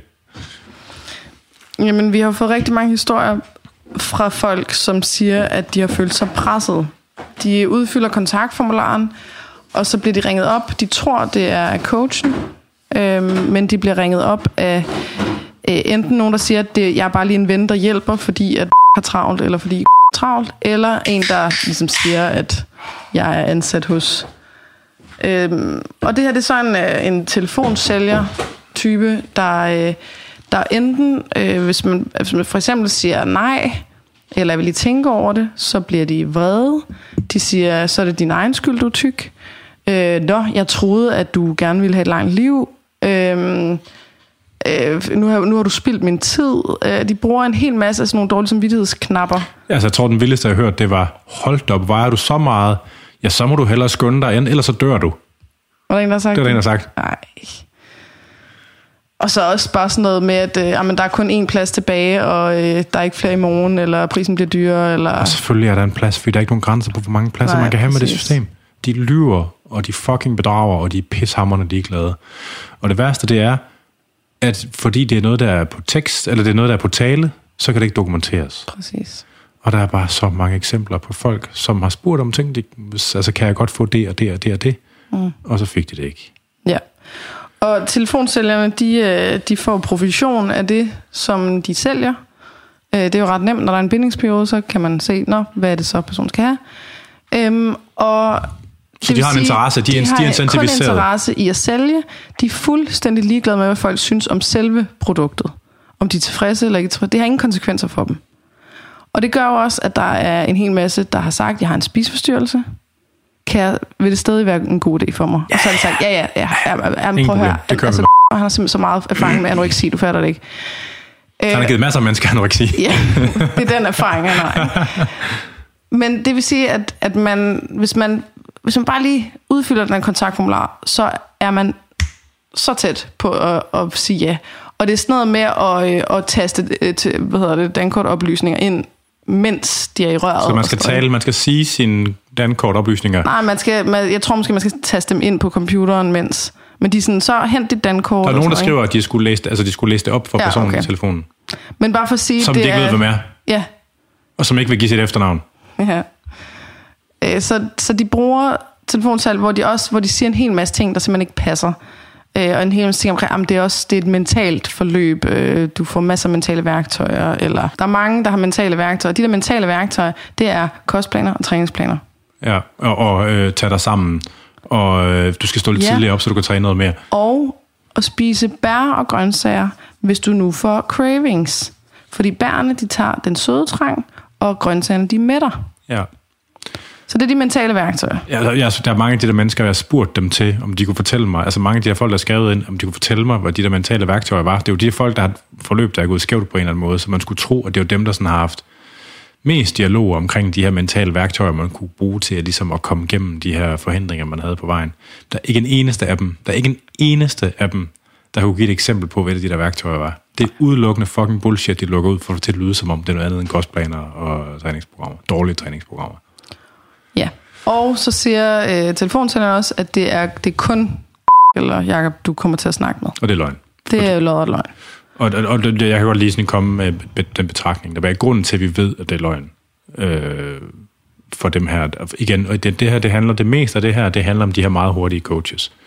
Øh, de har omkring 1000 klienter eller mere i tilfælde. Væsentligt flere. Jeg ved ikke, jeg tror, at øh, jeg har et par tusind. Men jeg kan Han har bare selv sagt, at han har 3.000. Okay. Nå. Er der en, der har sagt? Ja. Det er ikke direkte. Øh, men altså, hvis man har 1000 klienter ad gangen, og man arbejdede 40 timer i ugen, og man slet ikke lavede andet, og man ikke holdt frokostpauser, man gik ikke på toilettet, man ikke spist, Og man havde 100% effektivitet fra morgen til aften, yes, så, kunne man, så kunne man give hver klient 144 sekunder i ugen. hvis man har 1000. Hvis man har, Hvis man så har 3.500, så har man omkring, som har. så har man ikke særlig mange tilbage. Nej.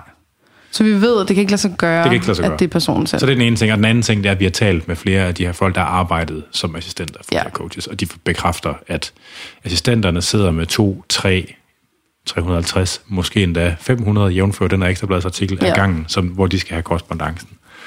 Og så har man nogle ganske få minutters kontakttid per, øh, ja, per, per uge. Altså, i, og, så, og så appen, den, i Linux-appen fungerer det sådan, at øh, coachen ligesom kan tagge eller penge hovedcoachen, hvis vedkommende har brug for at komme ind ligesom at vise sit ansigt, så man stadigvæk kan fastholde illusionen af, at, øh, at det er personen selv.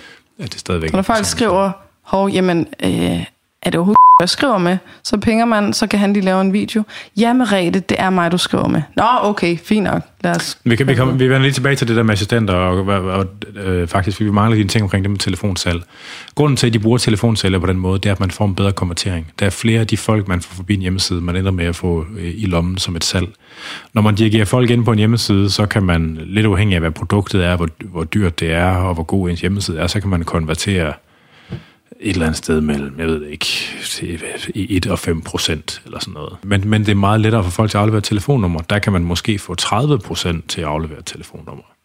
Hvis du så har sådan en benhård telefonsælger, og de kan lukke måske 80-90-95 procent af deres salg, dem der er rigtig gode, så har man lige pludselig en nettokonvertering, der så er, lad os sige, 95 procent af 20 procent, så har man en samlet konvertering på 19 procent, i stedet for på 3 procent eller sådan noget. Så man får simpelthen bare, man får bare lukket flere folk ind i sin forløb.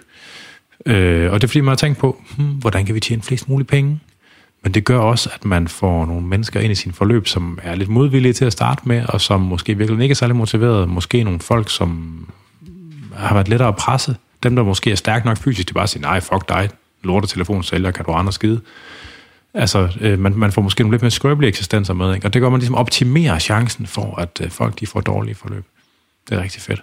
Mm. Men selvfølgelig tjener man flere penge undervejs, og det er jo, øh, det, er jo det vigtigste. Og så har, øh, efter alt det her er kommet frem, så har øh, alle, både øh, været inde og tilføje, de har ændret det sådan, så at telefonsælgerne nu ikke presser. Øh, telefonsælgerne Det sidste par ikke, ja. Hvis man siger, at jeg vil gerne tænke over så er de bare sådan, ja, det er helt okay. Så det er ændret, og de har fået at vide, at de ikke øh, må tage folk ind med spiseforstyrrelse, i hvert fald ikke i samme grad. Og du har lavet Så lidt jeg lavede ninja-aktivitet. en tester. Du har lavet en ninja. Jeg bad om at blive ringet op Yes! øh, hed måske ikke helt mit eget navn. Så Jonas, som er Gustavs øh, allegedly øh, medarbejder, vi ved ikke rigtigt, om det er hans true identity, men Jonas ringer mig op. Jeg sad med, med min, øh, den medarbejder, der er stoppet, og den medarbejder, der skulle tage over i mødelokale og øh, optog. Og vi var, øh, det var, øh, det var specielt. Øh, Det jeg ligesom prøvede at afklare, det var sådan nogle forskellige ting omkring øh, med spiseforstyrrelser og presser de en og øh, alt sådan noget. Så jeg udgav mig for at være øh, 34 år, 1,68 høj, øh, vejede 102 kilo, og så spurgte han, hvor meget vil du gerne tabe? Så sagde jeg, at jeg vil gerne ned på de der 45-50 kilo. Altså bare for, bare for at gøre det så urealistisk som overhovedet Det er også kendt som Thanos-løsningen. Halvdelen tilbage. Ja, femmer, er det 55 kilo, cirka, ikke? Ja, ja. Og så sagde han, ja, det kan vi sagtens hjælpe med. Så sagde jeg, øh, ej fedt, hvor, hvor lang tid vil det tage? Jamen, det vil nok tage cirka et, halv, øh, et år. 12 måneder. Og så forklarede han mig, at, øh, at det var vigtigt, at, øh, at vægttabet ikke gik for hurtigt, fordi ellers så tager man bare kiloen på igen. Så det skulle maks være sådan noget halvanden til to kilo om ugen. Og det er altså et virkelig, virkelig, virkelig hurtigt To vægttab. kilo om ugen, det er 2.000 kaloriers underskud hver evig eneste dag. Ja. Jeg ved godt, der er lige nogle væskekilo i starten og sådan noget, ikke? men øh, det er, øh, altså, hvis man, lad os sige, man Så er må en man helt ikke, så må man almindelig ikke spise menneske, meget. hvor, som forbrænder cirka 2.000 kalorier på en dag, så kan du regne ud, hvad 2.000 minus 2.000 så er. Det er nul. Det er cirka 0. Ja, Det så betyder, hvis du bare lader være med at spise, så skal vi nok nå i mål. Ikke? Stop eating, start don'ting. Ja, så, øh, så prøvede jeg ligesom at teste de her øh, øh, ting med, hvad der foregår nu. Så sagde jeg, altså jeg har hørt nogen øh, sige, at det ikke er der sidder og skriver med en og laver planerne. Og, altså sådan, og jeg vil gerne have, det kun er ham. hvis jeg skal til at sende undertøjsbilleder og sådan noget. Der sagde han, at nah, det er hans team. Det er mest altså hvis du skriver på en mandag, så er det hvis du skriver på en lørdag aften, så er det en fra hans team, fordi han skal holde fri. Øhm, og så begyndte han at sige, at der var bare en hel masse medier lige nu, som bare handlede om, at øh, folk var misundelige, og øh, at der for eksempel også var en, der, øh, en fyr, der havde sagt, at en af mine venner har fået en spiseforstyrrelse, men han ville ikke sige, hvem vennen var. Så jeg kunne godt se, at det ligesom bare var, var rygter. Oh og så sagde jeg, og ja, i forhold til det, der må jeg nok også erkende, at jeg har, øh, eller afsløre, at jeg har en spiseforstyrrelse. Er det så et problem? Og så sagde han, mm, så, øh, så laver vi ikke lige så lange bindingsperioder. Og sagde, okay, men bindingsperioden, det er så kun tre måneder. Fordi vi er nødt til lige at se efter tre måneder, om, om det forværres. Øh, så spurgte han, hvor alvorligt de her spiseforstyrrelser var. Og det er altså noget, der er helt nyt. Det er tidligere ja. bare sådan, ja ja. Det, det kommer vi til også, faktisk. Ja. Og så sagde jeg, at jeg havde både anoreksi og bulimi. Og så sagde han, at det var ikke, øh, det var ikke noget problem, men, men vi skulle lige holde øje med, om det ville blive værre. Det vil sige, en, øh, en kvinde, der gerne vil tabe 55 kilo og har anoreksi og bulimi, der øh, bliver man bundet i tre måneder, og øh, så anbefalede han et års forløb. Nice. Så spurgte jeg, hvor mange klienter havde. Så sagde han øh, 20, øh, og nogle gange 60. Altså sådan, det lå mellem 20 og 60, alt efter om det var en travl periode eller ej. Og det har vi så fundet ud af, at det passer jo. I Ekstrabladet, der siger de, så siger øh, den, der har været ansat, at han selv havde omkring 15 klienter. Så plukker han de de bedste ud. Og han plukker dem, der er tykkest. Og øh, det vil sige, at der er 300, 3.440 mindst minimum mennesker, som øh, altså tror, de sidder og skriver med, men som sidder kun og skriver med en for teamet, ikke? Ja. Nå, men det var øh, sjovt. Han, og han pressede mig ikke. Øh, og så spurgte jeg om hans efternavn, det ville han ikke give. Nej. Nej. Men det er, det, er jo, det er jo i skærende kontrast til mange af de historier, vi har fået tidligere. Ja, det er en, det er en helt anden samtale. Og det er forbedret, men det er jo, der er lang vej endnu. De skal ikke til spiseforstyrrelse. Nej, det skal de holde sig langt væk fra. Det må man nok sige. Og de skal heller ikke uh, få folk til at, at tabe 55 kilo på et år. Altså, det er fuldstændig vanvittigt. Ja. Og så komme ned på 45 kilo. Hvis man er 1,68. Det er det, det jeg er. Jeg vejer 70. Det kunne være interessant at se, hvor langt ned. Ligesom de, jeg vil gerne veje 23 kilo. ja, ja, ja, ja, ja, ja, sagtens. Ja. Men, men prøv lige at forestille dig mig. Så skulle jeg tabe 25 kilo. Og en slank person. Hvor skulle jeg tage de 25 kilo fra, ikke? Ja, det er det, der kaldes Auschwitz-løsningen. Det er sindssygt. Nå. Øh, så er der bindingsperioderne. Ja. Ja, altså der er enormt, man kører med bindingsperioder. Og det sindssyge er jo, at de her bindingsperioder, de bliver etableret, uden der reelt set er en screening af personen. Øh, det er udelukkende som vi kan forstå i hvert fald fra de her folk, der er det baseret på, hvor meget folk vil tabe sig. Ikke? Det er ikke baseret på, hvor selvkørende vedkommende er, hvor stor autonomi sådan de har i deres... Altså, det er bare baseret på, hvor mange kilo kan man flå af folk. Og så er man tilbage ved, ligesom, at det her, den form for online coaching, det er simpelthen vægttabsindustriens fucking stormtrupper. Og det er fuldstændig vanvittigt. Altså, det, og det er jo produkter, der koster mellem 1000 og fra 1000 op til 5, 1600, 5, 1600 i måneden. Ja, ikke? Og et opstartsgebyr sådan fra 1000 til 2000 kroner. Ja, som regel 1200. Men, men øh, det, det er jo sådan helt... Altså igen, det er jo noget, man har fundet på. Jeg kan, kan I huske dengang, altså det ved jeg ikke, det måske var mig, der er et gammelt røvhul. Der var sådan en masse ballade i medierne om telefonabonnementer og deres bindingsperioder, ikke? Som er 200 kroner om måneden, eller noget. Som var sådan noget, ja, 200-300 kroner om måneden, ikke? Men mm. der, var, der var det forfærdeligt, at der var binding i, var det et år eller seks måneder, ikke? Og, sådan, mm. og, og det var fucking peanuts i forhold til det her. Hvad fanden, altså Hvorfor skal man have en bindingsperiode på sådan noget? Men det er fordi, det er meget dyrt at starte klienten op. Det er meget dyrt at starte dem op. Ja, det er fordi, jeg ved. Så ja. man kan ikke bare droppe ud igen, når man først har sagt ja, fordi så er der lagt en masse. Så er det ja. restauranten, der har bestilt til hele det her store festmåltid, du har bestilt, du gerne vil have, og så øh, spiser du en lille smule, og så gider du ikke have mere. Jeg, der er jeg, du også nødt til at betale for Jeg kan ikke, jeg kan ikke tåle flere metaforer, Undskyld. jeg er ked af det. Undskyld. Øh, ja, Godt så. Så noget, det næste punkt, det er det her med assist, assistenter, der giver sig ud for at være coachen. Øh, fordi at det er jo i markedsføring, der er det jo i tale sat sådan, at det, altså, at det er jeg, der kommer og hjælper dig. Det står også på hjemmesiden, som det, det er coachen, der, der bruger første person, der kan fortælle, hvordan jeg skal, hvor du ved, vi to, vi gør det her sammen. Altså han, han, han skrevet ordret i forskellige kommentarer. Det er kun mig, der skriver. Jeg står for al kommunikation med klienter, har han sagt ordret faktisk. Jamen, det er jo godt være en af hans ansatte, der skriver i hans navn. Som er Men han skrevet, har sagt det i en video, i en, en reklame, jeg er blevet hvordan ramt af. det er ham? Det Men er helt- en video, en video af ham, der siger, jeg, jeg lover at være din vejleder, din øh, coach, din et eller andet. Jeg kommer til at motivere dig hver dag. Og, det så, gør- det gør han så ikke. klippet, lydklippet fra radioen bagefter, hvor han siger, jeg har aldrig sagt, det var mig. Det, Ja, ja, det- jeg har altid været åben omkring det, det med er team. fabulous. Men altså en ting, der sådan stod klart for mig efter noget tid, da de der historier begyndte at komme ind, det var jo, at mange af dem, de var jo sikre på, at det var og det er skadet med, fordi de nævner det her sprog, sådan noget skatter, møsser, darling, søde, sådan noget. Og ligesom når man så har fundet ud af, hvor mange klienter det han har, og øh, det ved jeg om veje, hvad det tal er, og det er jeg meget, meget sikker på, at det passer. Øh, jeg har hørt det af flere forskellige omveje faktisk, både fra nogle af hans tidligere ansatte, og altså sådan, der, ja. Så det, altså, så, kan ikke passe. Altså, og der er adskillige af de her coaches, hvor man kan se deres øh, selskabers, øh, finde deres selskaber på CVR, hvor man kan se, at der se deres regnskaber, og se, hvordan de har omsætninger i størrelseorden omkring øh, 7, 8, 9 millioner op efter. Altså, og det siger ligesom noget om, hvor, hvor mange klienter de må have. Det er så for det sidste regnskabsår. Og man må forvente, at det er steget øh, I år. i år. Ja, fordi de sætter nemlig ikke kun deres ting til folk, der kan gå i fitnesscenter. Øh, direktøren selv, han sagde, at 70 procent af deres kunder, det var damer, der lavede hjemmetræning. Hjemmetræning, ja. Og det har de Men, og det skal siges, at ligger langt over det. Det er bare, fordi vi ikke kan få fat på hans... Øh, han er enkeltmandsvirksomhed, så man kan ikke se hans regnskaber. Ja, hvis, hvis han har 3500 Ja. i Der er noget, det, han, det er cirka været 40 millioner om året eller sådan noget.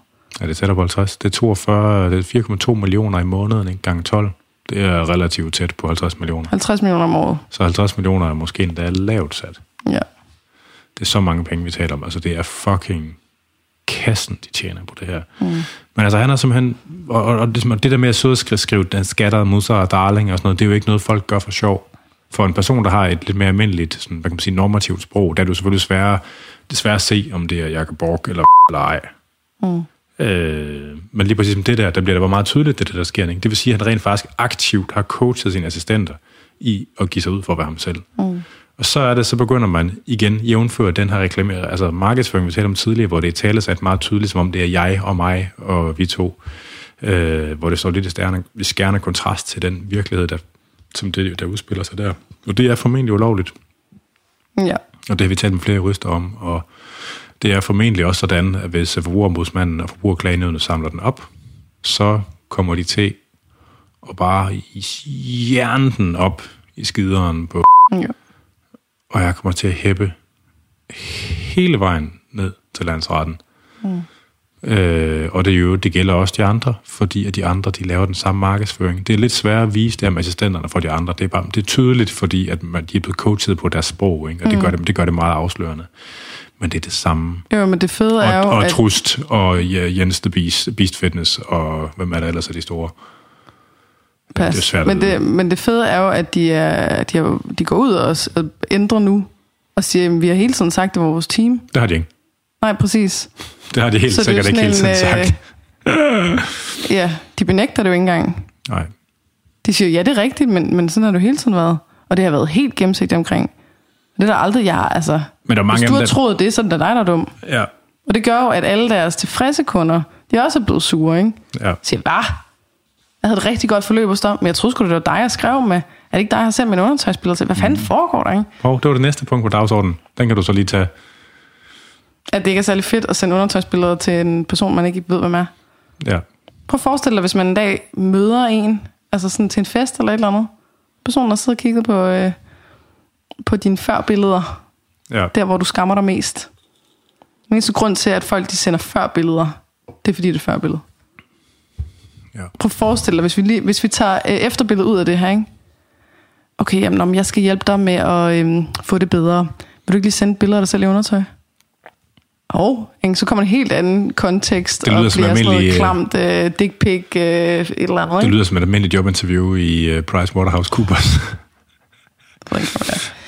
Nå, men det, Nå. det er bare for at sige, det, det er, øh, der er mange, der er blevet ret, at få ret ondt i maven over, at de ikke ved, hvad der er sket med de der billeder, hvem der har set dem. Øh, ja. altså, Og det var sjovt, Ej. fordi ligesom da vi begyndte, jeg skrev om det der,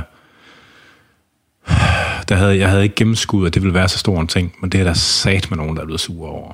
Og jeg, jeg kunne godt forstå det, altså nu, altså sådan, men, men det, det var der bare meget mere bid end jeg lige havde troet.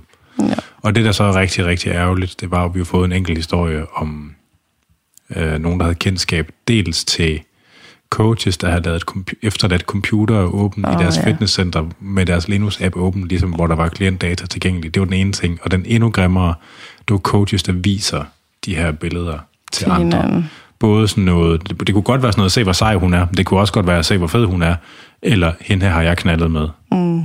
Og det ved vi desværre om... Om jeg er så ked af, Ja. jeg er så ked af, at jeg ikke kan sige det. Men en navngivet ja. coach fra Jylland, som åbenbart ligesom har gjort det til en dårlig vane. Og jeg har på fornemmelsen af, at der nok er flere af dem. Ja. Og det er bare... Der er så mange måder, at det ikke er i orden på, at... Øh, ja, jeg ved slet ikke, jeg ved slet ikke, hvad jeg skal sige. Altså, det er skrækkeligt. Øh, og så er der jo der er masser, der taler om, om det her det er en GDPR-brud. Mm.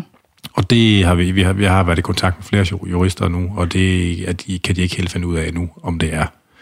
Fordi at det er sådan en, en databehandleraftalen, den ligger jo mellem coachen og mellem Lenus. Så Lenus var har jo selv platform, hvor billederne bliver sendt på, mens at, ligesom at coachen også er en part, og det er lidt svært at gennemskue for den databehandleraftale, om der er et problem med det der leje. Men det, men det er der potentielt. Altså, det kan sagtens Ja. være, at det viser sig at være sådan, det falder ud. Men lige meget om det er altså sådan, data er retsligt ulovligt, så er det bare, Det er bare svinsk. det er bare svinsk, ja. Det er så dårligt. Altså, Ja. ja. Øh, så jeg var jo i radioen. Jeg var i Radio Loud i Touché, øh, som er sådan et sladderprogram på Loud. Øh, og øh, der havde de, hvad hedder det, fået selv hjem på telefon. Jeg sad i studiet. Et interimistisk studie, fordi de har haft vandskade hos Loud, sjovt nok. Øh, og det, jeg blev meget frustreret og vred øh, undervejs i det interview. Øh, Du var næsten ved at græde. Ja, øh, fordi jeg synes, det er svært at rumme, at øh, vi er jo så ikke nået til alle dem med spiseforstyrrelser endnu, men altså han har virkelig fucket nogle menneskers liv op. Og det har, er, er der flere mennesker, der har sagt til ham undervejs, og han nægter at tage nogen som helst form for ejerskab over det. Han nægter at tage noget ansvar. Eller ændre noget. eller ændre noget, ja. Mm. Han tror ikke rigtigt på, at de findes. Han har Og- krævet, at øh, hvis det passer, så skal dem med spiseforstyrrelser, de skal kontakte ham, og så skal de lave nogle videoer til sociale medier. Ja. Og der er bare det så meget, til, der, der er bare det- så meget ja. skam og sådan noget. Ja, ja, det, altså, øh, og, og det er fordi, han ikke ved. Altså, han, det, er, for- det er fordi, manden er fucking inkompetent. Hvis man laver hårde vægttabsforløb til folk, så skaber man spiseforstyrrelser. Det er sådan, det fungerer. Hvis man laver hårde vægttabsforløb til tusindvis af folk, så laver man mange spiseforstyrrelser. Det er bare sådan, det er. Og det ved han ikke, fordi han er fucking inkompetent. Mm. Altså, det, så vidt jeg ved, så det eneste, han har, det er en ikke, endnu ikke afsluttet fitnessinstruktion, en personlig træneruddannelse for Fitness Institute, ikke? og det er det. Og så er han jo, Det siger øh, ham Jonas ellers, at han er uddannet personlig træner. jeg er ret sikker på, at han ikke Men tog øh, sin jeg har eksamen. fået også at vide af flere, at han aldrig tog sin eksamen. Og så har Og nogle, han er diætister, og det har han også ikke. Øh, ikke på en hjemmeside, i hvert fald er der nogle PBS'er med dietetik Ja, og men sundhedsfarm. di- diætist er en beskyttet titel. Det ved jeg godt, men, det, det, altså, men ikke så igen, der, der, der, nå, men der står jo på hans, øh, inde på CVR, at han har 14 ansatte. Mm. Men det er jo kun 6, der står på hans hjemmeside. Nå, Så det er jo ikke til at vide, hvad de sidste 8 laver. nej. Altså, det er jo så, hvad det er. Øh, men jeg blev meget, meget vred, og der, er- der er nogle folk, der er selvfølgelig nogle folk, der synes, det var nice, ligesom at, altså det er jo sådan med mig, at jeg siger, hvad jeg mener. Altså, og der er ikke sådan nogen øh, Ja, men du fniste også, og det er der også nogen, der er blevet sur Ja, over. Det, men- det får dig til at fremstå som, Som the bad guy, Ja, og, ja. og Gustav som den sympatiske. Og det, og det er rigtigt. Ja, Det er rigtigt. og det var ikke noget, du lige planlagde. Nej, men altså, men det var også, øh, ja, det var sådan følelsesmæssigt intenst. Og jeg tror ikke, jeg kunne, jeg kunne ikke have holdt det mere nede, hvis jeg havde prøvet, så det var egentlig, hvad det var. Men grunden til, at jeg bringer det op nu, det er, vi er nået til det punkt på, et punkt på dagsordenen, hvor han har skrevet, at, øh, eller, som det hedder, et, øh, dårligt og dyrt produkt. Og det kommer egentlig af, at i den radioudsendelse, der i tale sætter på gangen, at de har et produkt, der er godt og billigt. Mm. Og det, de har, det er, og, og det er ikke specifikt for hans produkt, det gælder de her online coaches, det er hverken et produkt, der er godt eller Eller billigt. billigt. Øh, det er det altså bare ikke. Tæt på. Altså, Close. øh, altså man kan sige, med de der bindingsperioder, de, de fleste havner vel med en bindingsperiode på 6 måneder. Nogle af dem havner med en bindingsperiode på 12 måneder. Ikke? Mm. Så det er jo, Jamen, det er som regel 3-6. ja, de fleste er på Det, 6. det er meget få, vi har med 12. Ja. Øh, til 1200 i måneden, eller hvad det er. Ikke? Så folk de er også- er ofte ude med 8.000 eller sådan noget, ikke? For 8.000, der kan man faktisk få en del rigtig god personlig træning mm. og kostvejledning. Øh, og det vil jeg til enhver tid sige. Man fik mere for penge. Altså, der, der vil Eller sige, terapi, eller vennecoaching, eller Ja, coaching ja, ja. kostvejledning, eller alt muligt, der vil hjælpe Altså der kan man få, mere. man kan bare få rigtig meget for 8.000 kroner. Mm. Øh, og som er mere personligt. Hvis det, virke, hvis det, man virkelig har brug for, det er det personlige, og det er en noget, noget menneskeligt og noget relationelt, ikke? det kan man altså få meget af for øh, 8.000 kroner. Ja. Altså, og det, øh, og så kan man sige, produktet, om, om det er godt eller dårligt, det er jo, altså det er et relativt generelt produkt.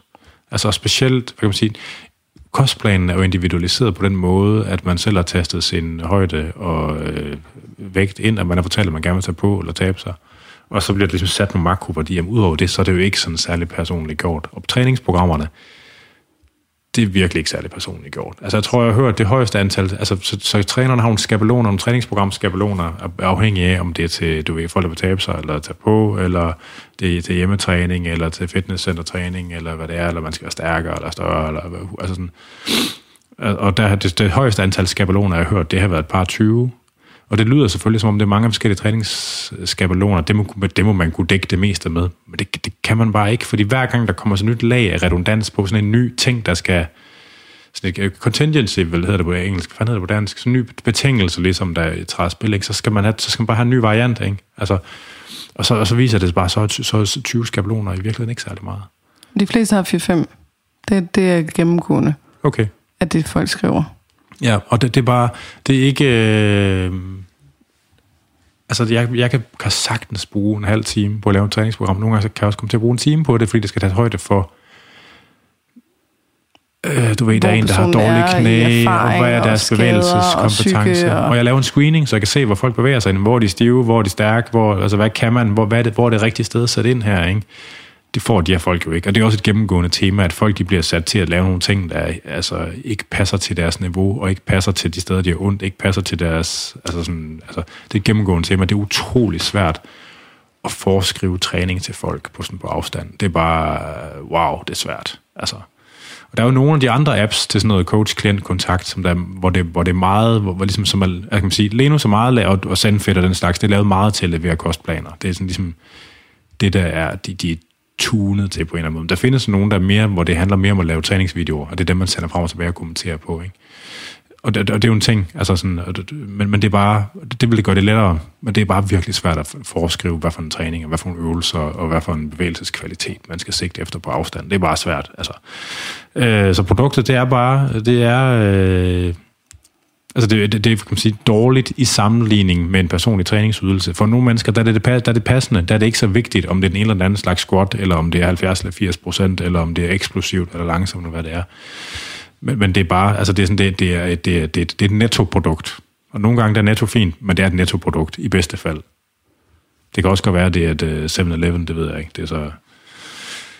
Ja, og, og det er ikke billigt. Og det, det, det er bare, det er jo vigtigt at få med. Og det, og det er meget det er tydeligt, at man får de der historier ind. Ellers Jeg vil det gerne meget, tilføje, at øh, det der med kostplaner, øh, at det er jo det, der er tiltænkt, det er det der med, at man skal kunne skræddersy det. ja, Ud fra at skrive nogle, nogle ting, man ikke vil have, og nogle ting, man gerne vil have. Så er der tags på de der øh, opskrifter, som finder de ting. Men problemet er, at det ikke virker. At de fleste får noget, de har specifikt har bedt om. Jeg, jeg vil ikke have noget med æg, og så er der tre om ugen, der er med æg. ja. Øh, det er jo bare den ene ting, og den anden ting er, at det er fordi det, Og det er knyttet til kvaliteten af produktet. Er sådan, ja, okay. Ja, man kan ikke, øh, man kan ikke, ja, det er bare for at få den afsluttet.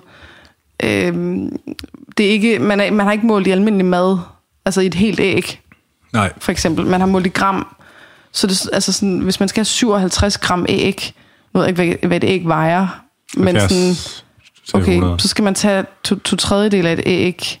Ja, fordi den skalerer ligesom hele Den måltidet. skal være i, i gram og ikke i øh, hele æg eller hele skiver rugbrød. Så skal man lige skære hjørnet af rugbrød. Eller sådan. Ja, Så, så, så det er bare helt grundlæggende. Så det, det, det som minimum skal kunne, det kan det ikke engang. nej. Altså, der kan man sige, hvis man gerne vil have en kostplan, og man gerne vil have den billig, og man gerne vil have, at der er nogle ting, man kan øh, altså, skræddersy, så vil det give mening at sælge det her til en meget billig penge. Ja, Problemet er, det hverken er billigt, eller at den kan finde ud af det. ja. Så folk de får sådan noget, så må du få øh, 10 gram iceberg, og så må du få øh, 4 gram pesto til 5 stykker råbrød. Altså, jeg ved ikke. Den skalerer, den skalerer ligesom mål, hele Den måltid kigger i lineært, Ja. og det gør, at der kommer de der mærkelige mængder. Og det, der- altså, det er der mange, der har klaget over, det var sådan en ting også, fordi det fører også til meget madspil.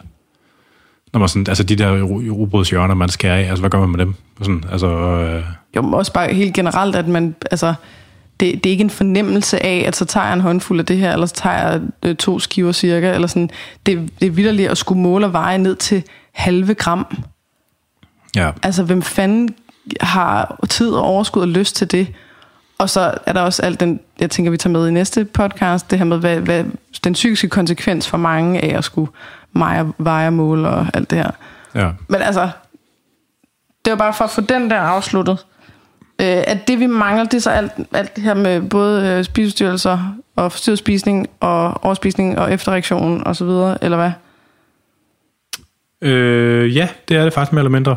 Ja, fordi så det tror jeg, nu er vi på halvanden time. Det passer fint. Jeg tror, tre timer i rap med det her, det bliver lige voldsomt nok, vi skal også i seng, og Jonas skal nå at gøre podcasten klar til i morgen.